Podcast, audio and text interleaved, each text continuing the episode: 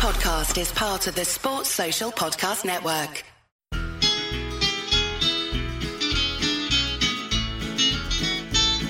It's the moment of the evening every K-State fan enjoys. Settle down and pour a whiskey, crack open a LaCroix.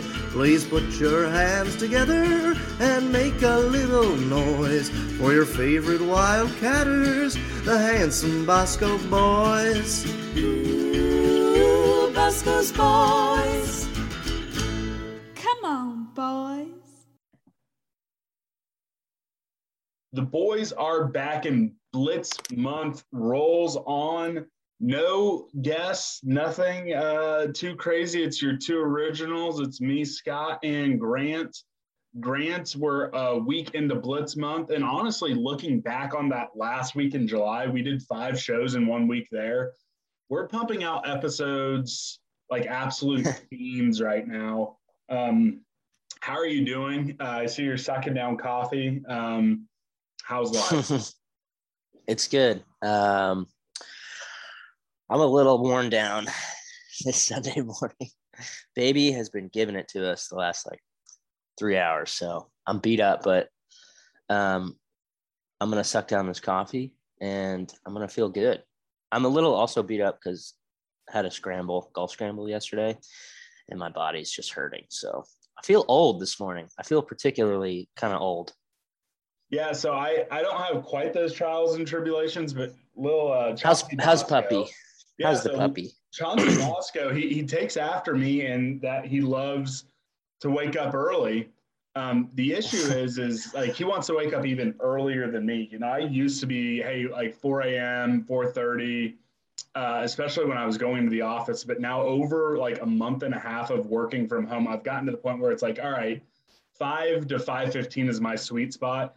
The little guy wants out of his kennel at like 4 4:30.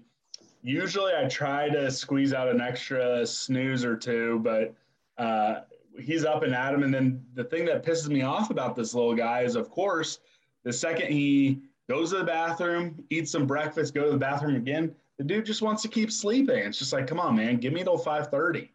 What's up with you, man? 5:15, 5:30 is still pretty damn early. So what time do you tend to go to bed? So I'm like going to bed around 10 every night, but he's like, like if I'm not like wrestling him up or like trying to play with him, like he's out cold at seven and he won't wake up on his own accord uh, if I don't wake him up because I'm trying to get it so he's like, all right, like right on my schedule. Um, but the dude just likes to like seven o'clock. Like he's hating the like he was out cold for the whole Sporting KC game last night. I mean, I'm right there with him. I hate these like, and that was in the Mountain Time Zone, but he does not like the late games. But uh, he, he's a good boy. I took him over to mom and dad's, and their fence is not like a chain fence or a wood fence. It's just like this decorative fence almost. He's still small enough. He stuck his head through the first time I took him over there. Well, yesterday I'm out there letting him go to the bathroom. He gets his entire body through the fence, and I think, oh God, here we go. I'm about to chase this dog through all of like you know their neighborhood.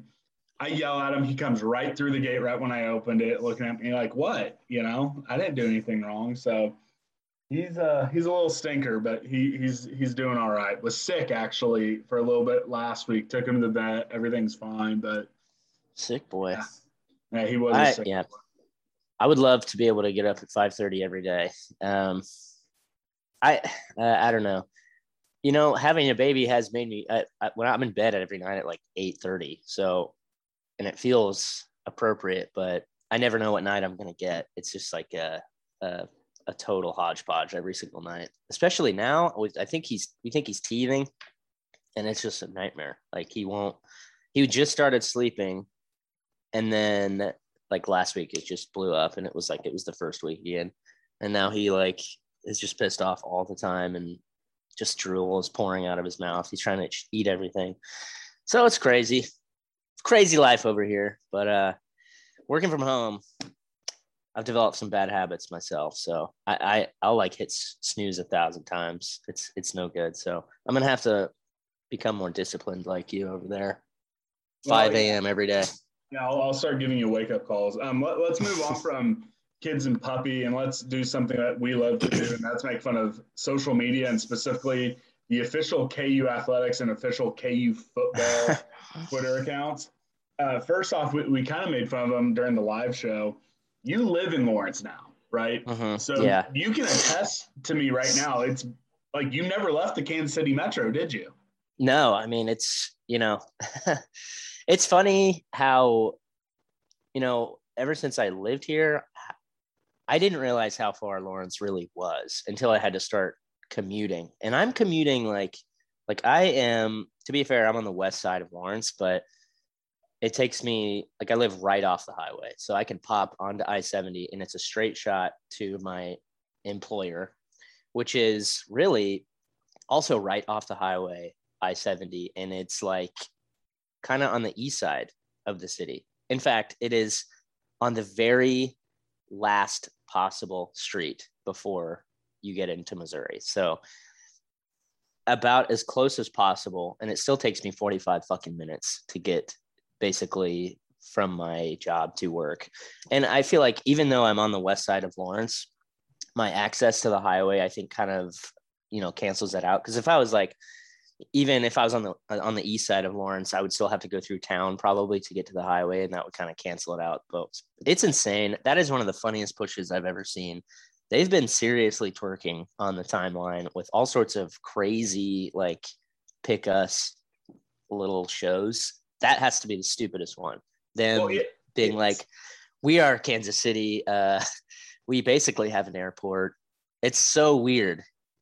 That that actually the airport bit was the funniest because I can I can like legitimately I can get on board with like Lawrence trying to brand themselves. Oh, we're part of the Kansas City Metro. When here's the fun fact: when you look at uh, DMC or whatever, like how like how they determine media markets, and we know this because uh, our podcasting app breaks it out by media markets. Lawrence falls into the Topeka media market. So it's funny they're trying to attach themselves, but the airport thing was the funniest thing. And I was listening to a national college football podcast. They actually brought up the graphic because they were talking about Big 12 stuff. And then some guy was like, Yeah, I had no idea like all this stuff was going on Lawrence, yada, yada, yada. And then the guy goes, No, all those stats are about Kansas City. And he and then he was like, Oh, it's like Lawrence, like, you know, just like the county over. They're like, no, it's 45 minutes. And then they just started roasting KU, and that's funny. Another thing I want to make fun of them for, did you see their graphic where they had so they go from one edge of the of the spectrum saying, "Oh, we're basically Kansas City," to the graphic of, "Oh, KU football, it's coming." It's like here's this wheat This guy in a wheat leading- field. yeah, it's this guy in a wheat field leading up to their shit ass stadium. Like here's here's another thing. If you're going to do an edit, why not actually wash the cement of Memorial Stadium like in the edit? Make it look a little bit better than it actually is. They're like, no, we're just going to show the world this shitty stadium. it's hilarious, especially with like it just it's two things that clashes so hard. And the they like they're pumping out this Lawrence is an art and culture center, There's And art always everywhere. art everywhere. Yeah, I've gotten a lot of a lot of mileage out of that too. All caps, art everywhere. Um, but even like fuck, there used to be this stupid shirt from that dumbass like t-shirt shop oh, that was Collins. shut down and it was like i can't remember but it was some bullshit to just feed you know ku people's egos that was like 90 miles separates something like i can't remember exactly what it was but it was like it fed it fed along oh it was ag agriculture and culture. 90 miles separates agriculture and culture. And it's like they're fucking waving the wheat every touchdown they score and they're posting this photo of their a football player just in the middle of a giant wheat field as if their stadium isn't just in the middle of campus with like zero space zero open space at all whatsoever. But and and they just make fun of ag people all the fucking time Yeah, Yeah. and then that's and that's the graphic they put out. It's just Yeah, fucking it- wild. it's it's a joke i mean it is funny to see them like seriously dancing and doing every single move they possibly can to get attention for this realignment it's Yeah, it's it- embarrassing And here's the final thing I want to make fun of KU for. Um, and this doesn't have anything to do with like trying to get their brand out there. This is just lacking self awareness and honestly, probably not understanding math. So yesterday evening, um, so what was it like at 7:23 p.m. on a Saturday, which is always an interesting time to put out a graphic of any kind. 7:23 on a Saturday, no one's on Twitter except for people who are addicted like me. They're, they're saying KU worked out this summer. They lost as a total team 244.7 pounds of fat. Guess how many people are on their official roster? 125. yeah, that's uh,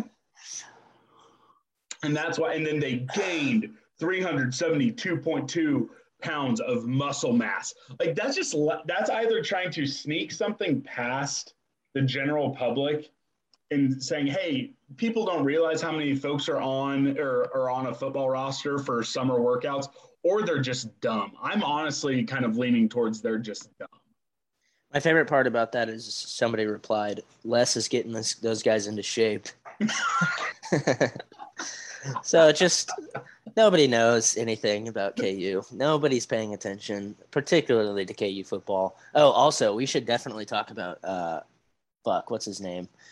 One of their journalists um, pushing to play oh, yes, for yes, a yes, year in okay. um, Children's yeah. Mercy Park as if ha- going moving to a stadium for a Power Five team where their home stadium is fifty thousand, um, and spending an entire year where it's eighteen, maybe twenty thousand, is like so painfully unaware and embarrassing to even suggest that. It got yeah. me good. Yeah, so so Matt Tait, of course, gets wrapped up in one of um, Mike Vernon or whatever the fuck his name is, like Twitter, uh, like Jesse Newell. That's yeah. It. Oh, it was Jesse Newell. I thought it was Matt Tait, but it doesn't matter. Um, so talking about how oh KU needs to worry about improving their stadium if they want to get in the Big Ten. Okay, shocker. That dude who said it was imminent knows absolutely nothing. Shocker, I know. But yeah, so Jesse Newell just goes, oh yeah, if they have to do renovations, they can just go to Children's Mercy Park for a full year. And again, it is so wild. And again, the, the wild thing isn't that he suggested it. That's not wild at all to me. The wild thing is it would be accepted and almost celebrated by KU fans to play in a stadium that is 18,000. Granted, amazing stadium. It would be fun for K, the KU fans who like football, but it's wild that it's like, oh, yeah, 18,000. That works. That yeah. makes sense. And, and they still have the, this audacity to think that they're this crown jewel. Again, I think there's a better than zero chance they end up in the Big Ten one day. I don't know what's going to happen but the jokes just write themselves with this football program and their fans. The, the best part is the fans lack self awareness. There are people saying, oh, that's a great idea. Oh, this is great. Yada, yada, yada. KU fans just are not, KU, yeah, when it comes to football, they're just not self aware and it's hilarious.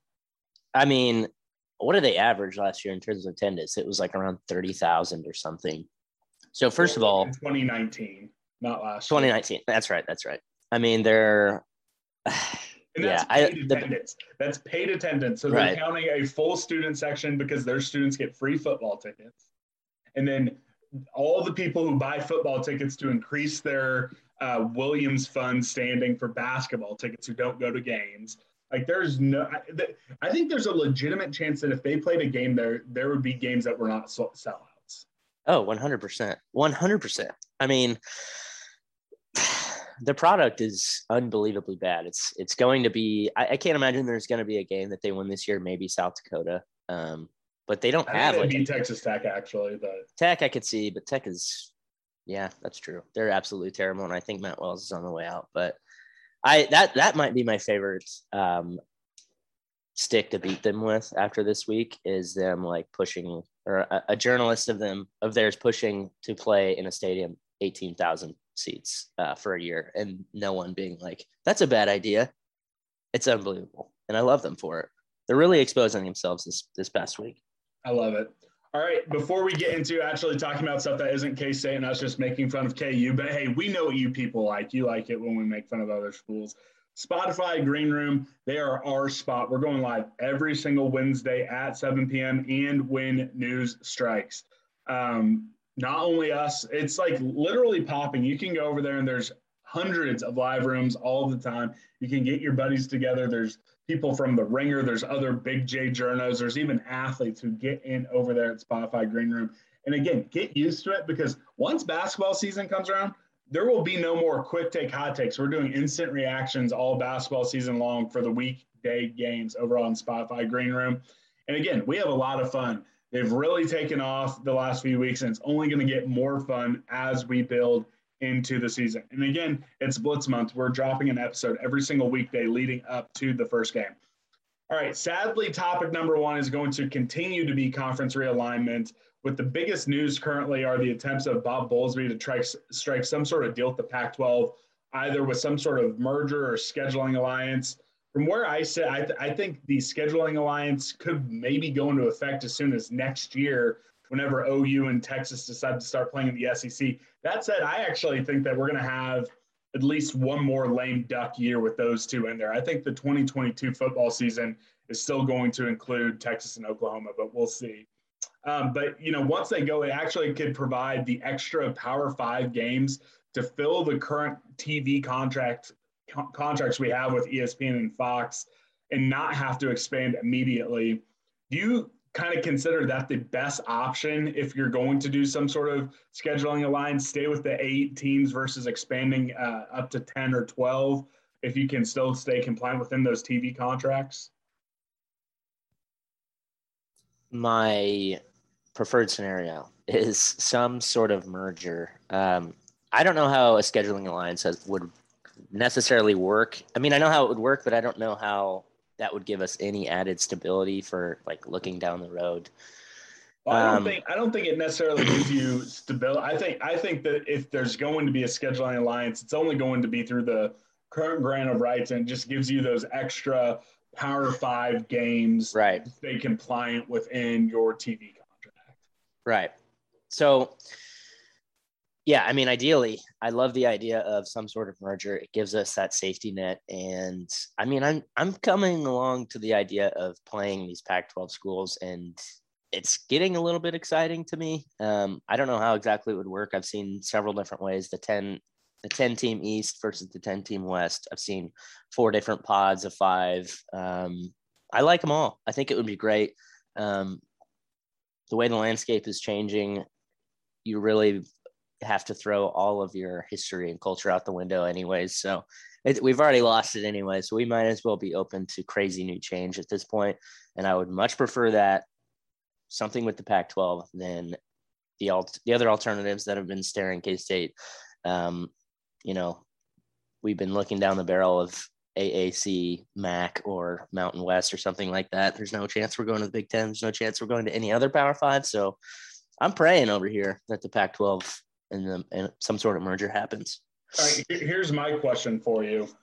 What dollar amount difference between a pack merger or a new Big 12 would it take for you to say, no, I'm I want to keep the eight and expand uh, with either AAC or Mountain West teams that we want? Would it be like, hey, there's no dollar amount as long as it is equal or more to the pack, you want that merger? Or would you say, hey, if it's $5 million less, I would prefer to keep us eight and then expand and create our own conference versus joining with all them? What, what would that dollar figure look like?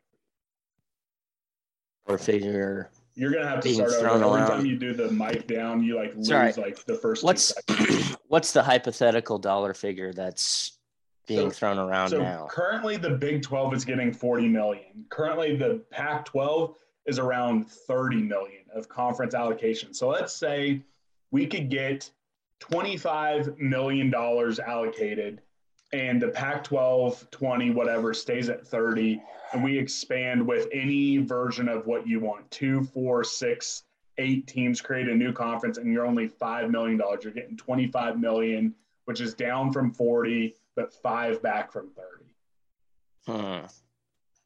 I truly would take smart. I would take marginally less money if in the in the pack, um, because I value stability more than I guess. But then again, in this scenario, money is kind of showing to be the stability. So I don't know. I think that's a pretty good question, but I don't think that I would never feel safe if we really it's so funny because like six months ago we talked about this and I was like, I have no fucking worry. It wasn't Yeah, six it was, it was like, like two. two. Yeah, you're right. And, and you're like, I have no worry. And I think here- I said the same thing, but you're very bullish saying no. Well, it's like- fine. It seemed like, you know, who else was bullish? Our freaking commissioner. Well, but, everyone um, was. Everyone yeah. was. That's that's why. At least kudos to Texas and Oklahoma. Like they fucking suck. Hate them. But good Yeah. for them. Like being able to pull this off. They did uh, a very good job at keeping it under wraps, but I still would lean if it even if it meant like you know five five million less to merge with the pack and it would be spread across more teams. I think I would still prefer to go that direction. That's me.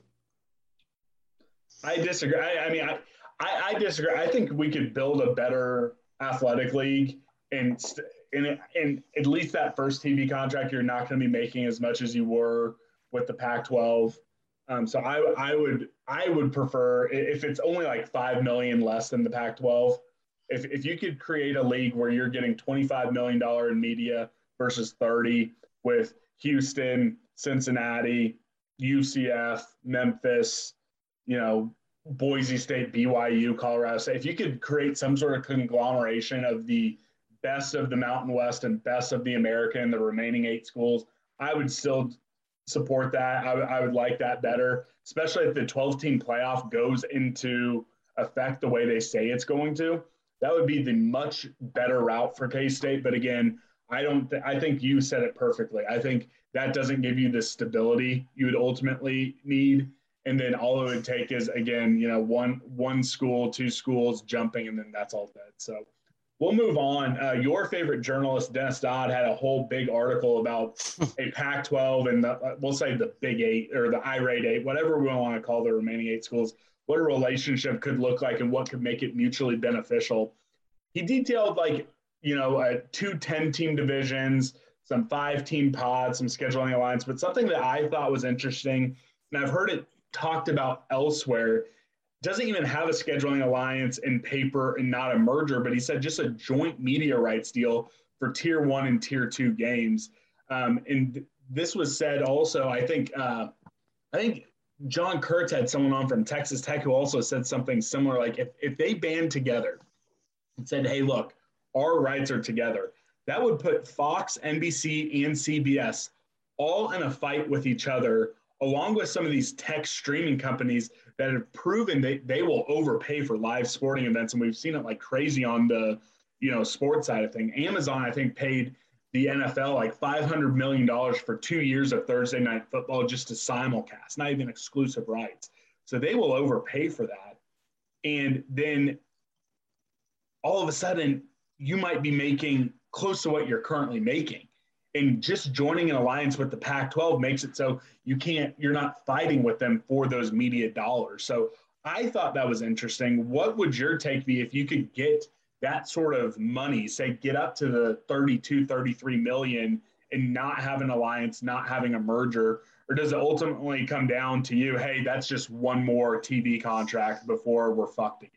It just kind of feels like kicking the can down the road, doesn't it? Um, Me a little bit, but I think it just comes back to my desire to not have to be in this like Frankenstein league Yeah. of 20 teams where really it's just two separate conferences. I don't know. I, I, I guess I'm just looking for any sort of world where Yeah. there's still like five power conferences, not four, and one of them is just gross. I just think, unfortunately, we've crossed a certain threshold now where there's really no going back. And that Frankenstein league, even that could be kicking the can down the road um, for a team like K State. I don't know who the fuck knows what's going to happen. It's so much has changed just in a decade, um, and so much has changed just in like a month. Um, and theoretically, there's a lot more yet to come. So I don't feel I don't feel confident in really any of these solutions when it comes to our safety and our stability and our landing spot. Um, I it, feels to me like there's going to be four power conferences at some point, and it's going to stay that way. And even then, um, even the mid tier teams, um, I, I don't want to shit on K State. I don't know where we stand because you and I are both bullish on K State, but in this, um, you know, this scenario, we don't stand out very much. So I'm trying to think of, let's think of teams that aren't the absolute top tier that are safe. Teams below that, like, um, but here's the, here's the thing. I I think it ultimately just comes down to geography and historical ties. And the issue was the Big 12 when it took in some of those Southwest Conference teams there wasn't ever buy-in. And, and for better or worse, Texas came in, they wanted unequal when we did like the second media deal in the Big 12. They wanted unequal media distribution based on how many appearances you made on national television. People signed yeah. up for that. And then even people who agreed to it, which included A&M in Nebraska, got butthurt because Texas started making more money and started throwing their weight around. Then they left. The second that happened, the second the Big 12 lost two marquee universities, they were always screwed because of where they were ge- when it comes to geography. Here's the thing the ACC lost Maryland to the Big Ten, but where they are geographically and the fact that the SEC had already expanded up to 14 teams at that point made them safe forever. Yeah. And the only way they're ever going to die off is, is if the SEC wants to go up to like 32 teams and truly try to make themselves like a mini NFL. They're That's, safe because of geography. Yeah. The Pac 12 is safe because of geography. The, that's the reason the Big 12 got fucked, is because they got poached from the north, from the southeast, and from the west. And it's all because of geography. If you put all the Big 12 states in the west, you put the Pac 12 in the Midwest, it would be us who was safe. It would have been USC and UCLA and Oregon and Washington who got poached to new leagues, not us. And it ultimately just came down to geography. That's why we're fucked. Yeah. I mean, I agree that it obviously does come down to geography in terms of uh, locations of the of these conferences. The Big 12 is kind of in no man's land in regards to that. But I even think that you kind of mentioned or you kind of hinted at it like a 32 team like one kind of minor league almost NFL feeder league that the SEC would try to do. I think like it what's stopping it from being even though teams are safe geography wise what's stopping it from being like why the fuck? Like I don't really care about Alabama Missouri. What's I, I feel like even teams like Missouri teams like Maryland aren't safe in the future because they aren't these big names, even though they represent certain markets in certain areas. It's going to be like, I don't really care about Ohio State, Maryland. Let's let's um, water this down even further. And if you're not an absolutely like elite tier one team, you could be fucked in the future. But I don't necessarily know what that I mean, looks like, but I, it just kind of seems that I think it eventually will happen. I, I think eventually there will be some sort of breakaway football league. The issue is is will the NCAA, if they do that, will they flex their muscles and tell those teams, hey, if you do that, you can't compete yeah. for NCAA championships in any other sports? Because yeah. as much as like some people want to say, oh, there's going to be a breakaway basketball tournament, no one is going to give a fuck about some 64 team, everyone in there. No, like people can say, oh, yeah, who wants to watch, you know, K State versus you know, Loyola Marymount or some like no name team from the like SWAC, like in the opening round when we get a one seed this year when big when Bruce goes 16 and 0 in the Big 12. Um, and he doesn't lose. sorry. And he doesn't lose in the first. Yeah, round. and he doesn't lose. Um, no, that's what people like. There, people are not going to want to watch this breakaway NCAA tournament. I think that what the, the second that happens, that's the death of college sports. I think it eventually will happen. I think it ends up happening I in do too. lifetime. So yeah, yeah, yeah. Um, and, and here's the thing: once that breakaway happens, it doesn't matter. College sports is done. Like it is done. Um, so I don't really care if Missouri gets left behind in that. I mean, I'll probably laugh at them, but if that I don't either. K-State will get like pretty far left behind. But here's also the other thing: it doesn't matter what conference K-State's going to be in. I'm going to watch them, and I'm not going to lose my passion for K State football or basketball. Um, I think the athletic department could be in trouble if that happens, but it's not going to affect me. But it is going to suck if it happens. Yeah, and I'm all for you know forcing the hand, making Fox, NBC, CBS all fight for fight over.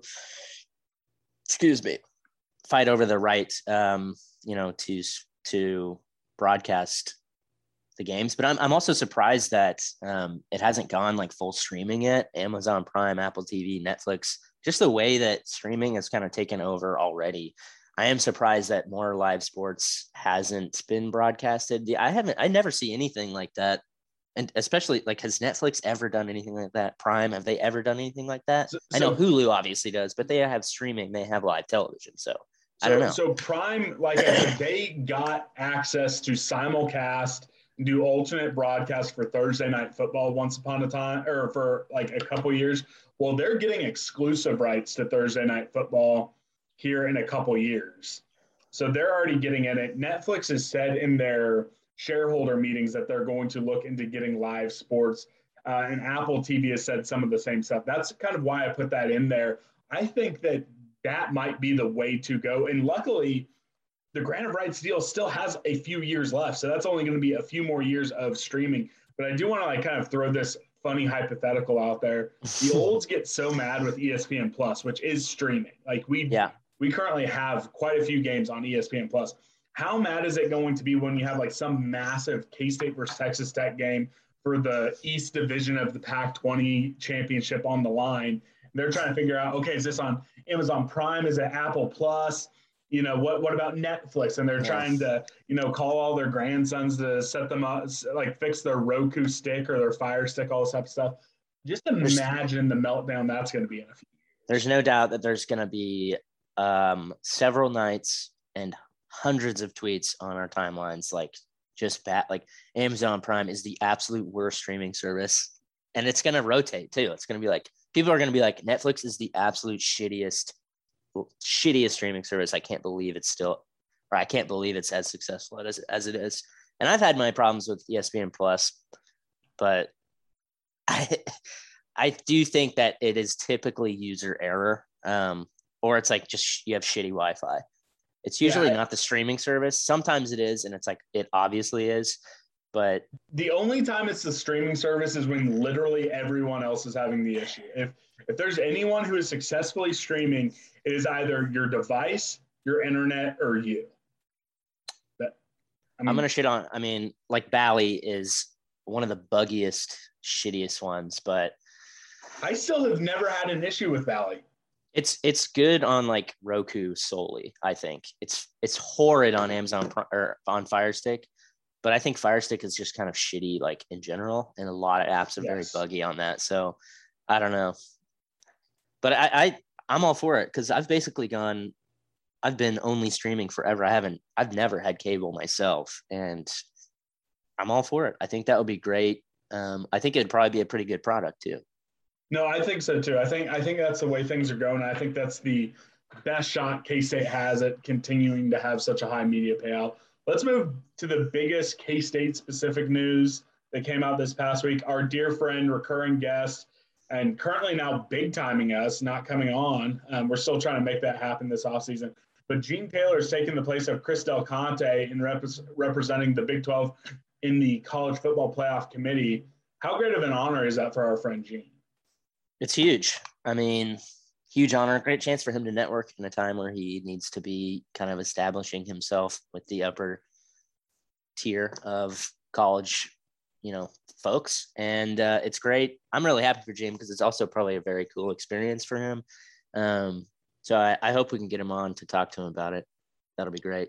Yep, still working on making that happen during Blitz month. Um, on I think the Friday episode of the game uh, on 1350 K-Man, uh, John Kurtz and Kellis Robinett were talking about they were talking about how it's maybe a sign that the rest of college football, the world respects K-State a bit more than the national media does. Because if you look at the history of folks on it, you don't see too many universities that don't have well-respected football programs having their AD on that committee. And you touched on it as well, and so did they. They said it might help Gene more easily network and expand his contacts with power conferences that could possibly help out in the future. So you touched on it a little bit, but do you agree with Kurtz and K Dog that hey, maybe this is a sign that K State isn't going to be as fucked as uh, the national media might think, and hey, maybe this is going to allow Gene to you know put us in an even better position. I I hope so. Maybe I hope that Gene isn't actually going to secretly Texas and OU us. He's going to use this chance to network behind the scene and get some different AD job. But well, here's the um, thing. I, I I don't think because he was being brought up for the Missouri job. I've heard because I've asked some folks. It's granted, I'm, I'm not going to burn any bridges, but I actually know someone in the UMKC athletic department who seems pretty plugged in into local athletics. He says that, hey, no, there might have been some interest, but Gene is not looking to leave K State. He wants to be at K State. There's no more truth to him in Missouri talking. Was there truth once upon a time? Not really sure. But I think he's committed to K State. So I don't think that's the case. And also, with the Big 12 saying, hey, Del Conte, go kick rocks, I don't think they're going to put an AD who might have a wandering eye on the committee representing the conference. Yeah. Um, I mean, I feel pretty good about I, I don't know. I, I I I don't have any actual fear of Gene wandering away from K State, and I think I think he I think he loves K State, and I think he's pretty happy where he is. Um, fingers crossed that I don't jinx us. Um, but overall, it's a very good scenario for us right now. It's good for Gene, and I think it'll be beneficial both ways. Yep, and I and I I do think that it will have some benefit while we're navigating these new worlds of conference realignment. I don't think it's going to be massive, but it's definitely not going to hurt. So uh, we'll keep moving on. Um, again, just want to shout out Spotify Green Room going live there every Wednesday at 7 p.m. Keep a lookout on Twitter for us. We will be tweeting the links from the Bosco's Boys account. Scott Wildcat and Grant usually retweets it. He's still rocking with the Grant KSU has not gotten banned yet, although soccer season's right around the corner. So I have a feeling you might be. Uh, I haven't even banned. gotten any like I haven't even gotten like a warning. I don't think they care anymore. I think I'm okay. scot free. Well, there you go. Um, and then also again, Blitz Month, new show every single week, weekday leading up to the game. All right, so we're less than a month out. We are tr- like it is. I can almost feel it. I can almost taste those like cold Miller Lights because I think that's what they sell inside AT&T Stadium. I'm not quite sure. Um, my personal excitement is building daily. It's almost through the roof. But my hypothesis is, is between the Delta variant spiking and conference realignment happening, it, it's almost seeming to tamper down some of the excitement in the fan base as a whole. Do you get the same vibe, or do you think I'm reading too much into things? I'm definitely worried about it. Um, just generally, but I've thought a lot about uh, as far as like attendance goes. I don't really think that there's going to be interruptions in the season this year. There could be, um, especially with breakthrough infections and stuff like that. But um, as long as there's like a decent chunk of unvaccinated people, it's gonna continue to uh, kind of mutate and there's to be new variants coming through like every few months so i think it's just like the new i hate to say the new normal but it's just reality of what's to continue happening so um as far as college football goes i don't think there's going to be a huge change unless it gets really bad i mean well i'm talking mainly about like the excitement amongst fan bases. like I, I don't. oh, I haven't seen anyone talk about that. And certain, I, I still see the excitement level still high. I don't see it down, at least from my point of view, because of the Delta variant. I think the the biggest thing that's hit the excitement is realignment, which you did kind of mention. So, I think people are still excited. I mean, we're less than a month away from Stanford, um, which is going to be like you know, it's in Texas, so there's going to be no restrictions there guaranteed. And I, I'm seeing a lot of positive chatter about it, and I think people are pumped. In a month or so, we'll see, if, or two months or so, I guess, we'll see what happens as the season really starts rolling. But fuck, I mean, I just don't see it really dialing back too hard there was a fucking Garth Brooks concert at Arrowhead last night where it was just like jam packed, full capacity, people on the field. And like in that area in Missouri, in East Missouri, like it's out of fucking control. So clearly nobody gives a shit anymore. And I don't think they're going to stop the money machine eh, uh, this year because schools, I think schools are going to try really hard to not pause anything and and to get those attendance numbers up and keep them up because they can't lose they can't lose that money again. So we'll see what happens. Hopefully, it doesn't get that bad again to where it's a topic of discussion because it's well, fucking depressing me. Well, yeah, I, I think if, if there, there isn't any talk about canceling games, like, and if if it, if there's no talk about right now, it's not going to happen. So I just hope it keeps fan excitement. I'm just I'm I'm just kind of nervous about the K State fan base as a whole. Just uh, you know, I, I, in my head, you know, two months ago, I thought, you know, on August 8th, like Twitter and the entire world, like K State world would be uncontrollable and just not at that level. And I, and it's probably more conference realignment than COVID like spiking again, but it's, I'm just kind of like a little disappointed. It doesn't seem to be at a fever pitch like I thought it was going to be. Yeah. And that's just, I would honestly put that more to conference realignment, kind of throwing water on the flame of the new season. But I think if we get, you know, when we're a week out, people are going to be really buzzing. So I think we'll see. Hope so. All right. So final thing we'll do, and it's like a multi-point, uh, you know, topic, but let, let's do some stuff. It's going to be positive vibes only. We're going to overreact from some of the tidbits we've been hearing coming out of the first two fall camp practices. The first one, Daniel Imatorbhebhe, aka A Bebe, aka Bebe uh, apparently is the real deal. Everyone's saying that, hey, Briley Moore was good, but this guy's just a whole next level athlete. If he can stay healthy, which is honestly a pretty big if, seems like the staff hit homers in back to back offseason in the tight end transfer market. Do you think they can keep this tradition going? Like, hey, find an elite transfer tight end, let him wear number zero, and just keep going? Or do you think, hey, let's just be happy we got two great guys back to back well, first of all, that's really exciting because Briley was a hell of a weapon. And we only saw him for 10 games and really eight games eight. because I he was yeah. injured. So that's exciting. The prospect of having a weapon in his position that's even better, more versatile. And I think, um, I mean, I'm super excited for Bebe. Um, I cannot wait to see what he does. I just pray that he can stay healthy. And yeah, why not? I mean, the staff has shown, I mean, specifically at the tight end position, they can say, like, look what we've done in the transfer market. Look what these two guys have done. And the way our offense sets up, they could be in the market for a transfer tight end pretty much every year if there's one available and they can use Briley Moore and Imatorbhebhe as kind of like their track record as especially if Imatorbhebhe has like an insane year like hey come here we have like transfers love it here tight end gets tons of love and I just think generally in the transfer market they've shown that they the transfer portal they've shown that they are pretty astute with finding talent but also convincing it to join. I'm super like shocked that we stole julius brents from iowa. That's like a huge a huge get. And pretty much it sounds like at least 80% of the transfers we got this year are going to be like immediate impact. So I'm excited.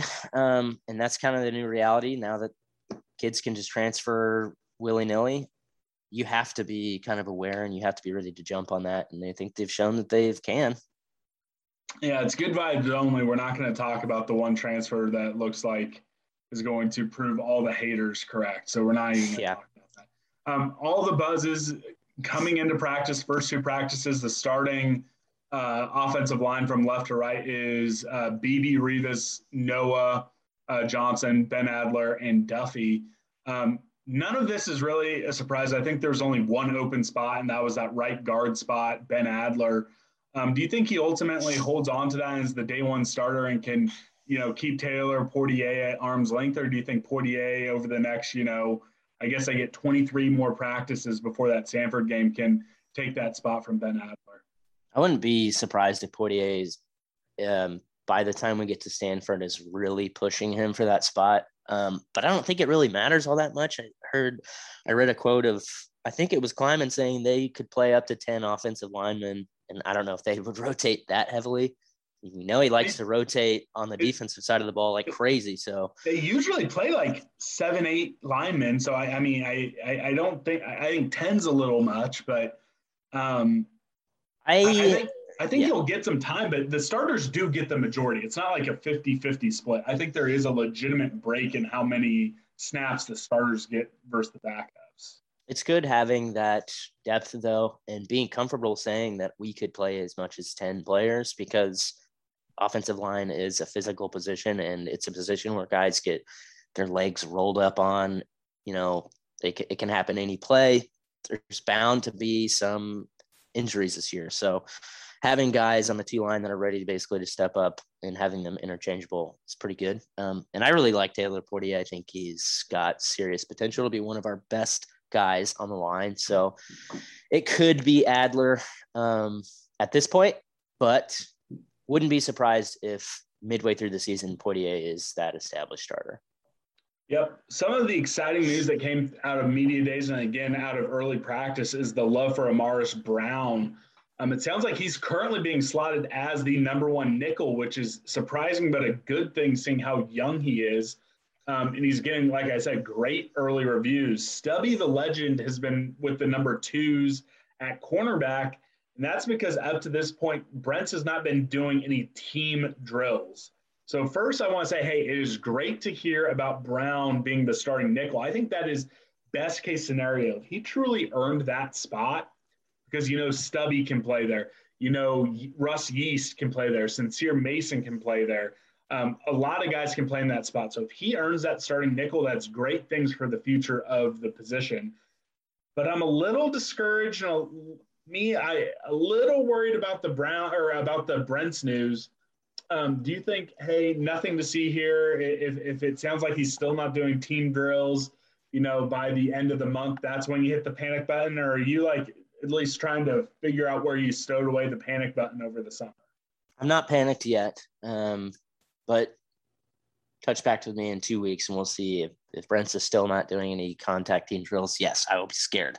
Um, the secondary group has been kind of a wild ride this this uh, this summer. I mean, you never really know what's going to happen in this group because no matter where you think somebody's going to land, they're not probably going to be there. It's like, oh, he's actually getting reps at safety. Oh, he's getting reps at nickel, and it's it's going to be really interesting to see where everybody actually ends up on uh, the day of the Stanford game. I feel pretty comfortable though. I think we got a lot of really solid players, especially on the one line. And Brown getting that starting nickel or, or possibly being the starting nickel, I think is another good example of this staff trusting players, young players, and building that depth and experience for the future. It's one of my favorite things, one of my favorite aspects and traits of Chris Klieman. Um, from day one, he's come in and he's given autonomy and trust to the younger generations. And it's very clear to me that he knows that how important it is to build depth and build for the future. And if we didn't have like a shit ton of players from the secondary leave in 2020, we would have had a lot of, of young but experienced players returning. So I'm excited going forward. If you just look across the roster of this team, we are young as hell and a lot of like pretty important positions with a lot of pretty important players that have gotten significant time. So I think the future is bright. I'm excited. I'm buzzing over here. Nothing a Delta variant and realignment hasn't hasn't dampened my spirits. So I'm excited. Well, I'm pumped. So this is, you know, your current one line. If let's just put Brents back in the starting lineup and move Stubby to the no, number two nickel. Let's just play best case scenario when it comes to health. Going down to Arlington, your ones at corner are Brents and Echo Island. At nickel, you have Amaris Brown. At safety, you have J Mac and Russ Yeast. On the two line, you have T. Denson and uh, oh god, why am I blanking on his name? He had the pick six. Gardner, Justin Gardner at corner. You have Stubby the legend at nickelback, and then you have T.J. Smith and Sincere Mason at safety. All of a sudden, it goes from saying, "Hey, you feel so good about the one line. It might be one of the best secondaries at the one line. All of a sudden, now that things are starting to come into place, especially at nickel, and the fact that both of your safety transfers are seemingly hitting the ground running, all of a sudden that secondary, even at the one and two line, I'm so excited about them. Yeah, I, I agree. I think we've the staff has done such a good job at, um, and it was really scary there for a, for a moment. Um, but you got to give the staff credit at this point for how they, you know, shaped up that secondary unit.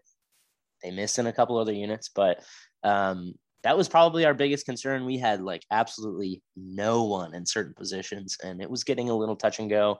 They lost like 80% of their secondary from 2020 season. So um, they had their work cut out for them, and they had the.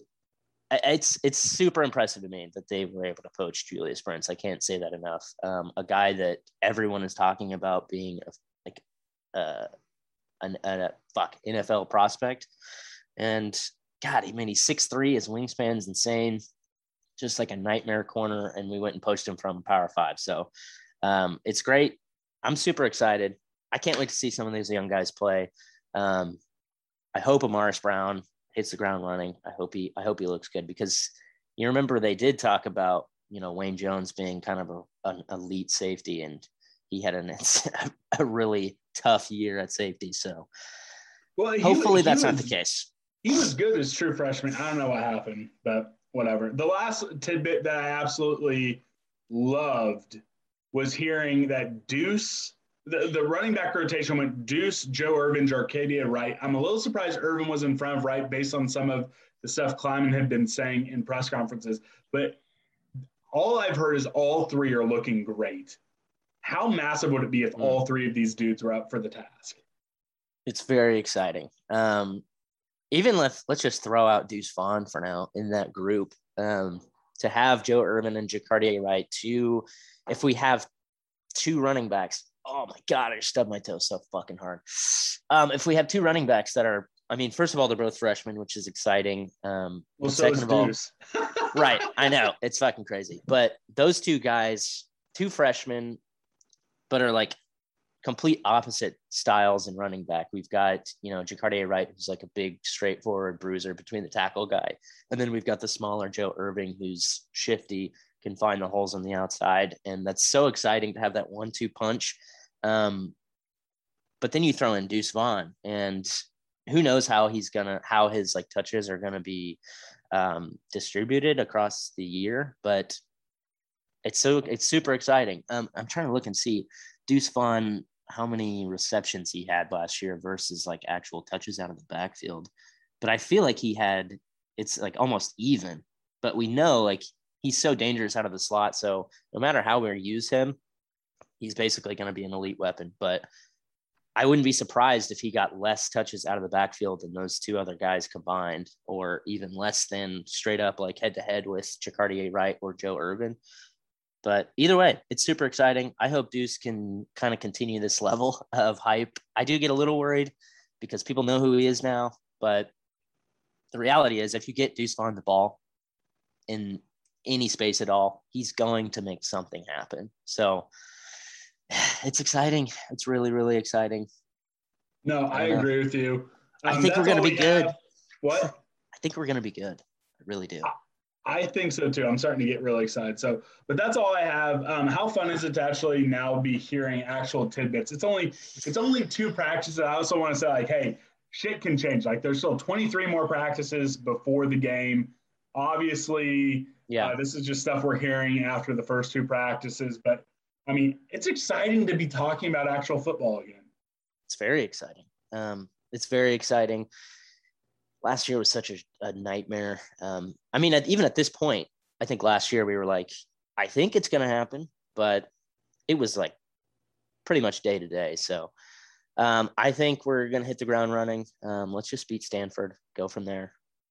I'm not nope. even gonna. I'm not even looking at any others. Any other. I don't even know if we play anyone else. Well, I like your mentality. That's all we got. Again, Spotify Green Room going live every Wednesday, and it's Blitz Month. We have four more shows for you guys this week. Three more with guests previewing the K State football season and our live show. I'm excited for it. Grant's excited for it. I love you all. Be nice to everyone except for OU Texas. And hey, Farmageddon freezes off. It's time to fuck with them again. Fuck Iowa State again until they play Oklahoma and Texas. Like, don't make. Let's just have like an Oklahoma State K State Big 12 championship game. So I'm not in a position where I have to choose Iowa State or Oklahoma or Texas. Let's just do that. Or K State Texas Tech. Let's have Matt Wells save his job. Uh, but it's a good time. It's a good time to be a Wildcat. It's a good time to be alive. Grant, tell anyone anything you want, and then uh, give them your catchphrase, and we'll get out of here. I say we have an all purple championship with the Horned Frogs. Um, Ooh, yes. Oh, Playing for- hang out with Parker again. Oh, shout out to Parker. I think TCU is probably the most, or my the team I least. I think hate. Duggan's shit. But I think uh, Duggan's shit too, but like I don't really have a whole lot. Like TCU doesn't really. No, I I, I, I, I can respect TCU. I could like come no up problem. with a way to hate everyone else except for TC. Well, I could come up with a way to hate them, but it would be the very least amount of, of against comparatively comparatively to all the other teams. But I say all purple. We'll play for the right to, to wear the purple um, jersey, and we'll go from there. Um, see us on Spotify Green Room Wednesdays at seven. Folks, meet me at the Cat